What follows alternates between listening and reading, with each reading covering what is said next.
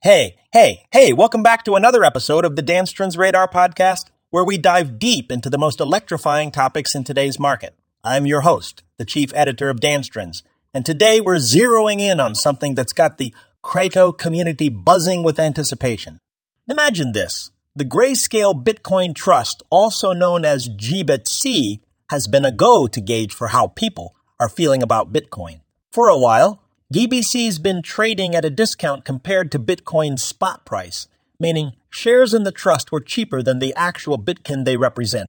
But hold on, things are changing. We're seeing that discount starting to shrink, and it's got a lot of folks on the edge of their seats. Why is that happening?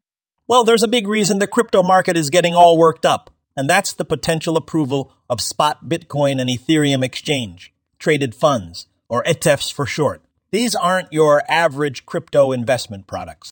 We're talking about funds that'll directly track the prices of Bitcoin and Ethereum trading on major stock exchanges. Now, why does this matter?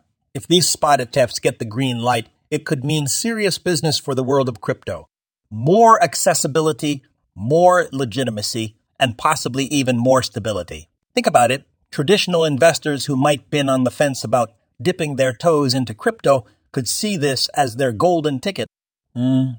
As this discount narrows, it's not just about the numbers. It's a signal, a sign of a shifting tide, and a glimpse into a future where crypto and the traditional financial systems could become more intertwined than ever before.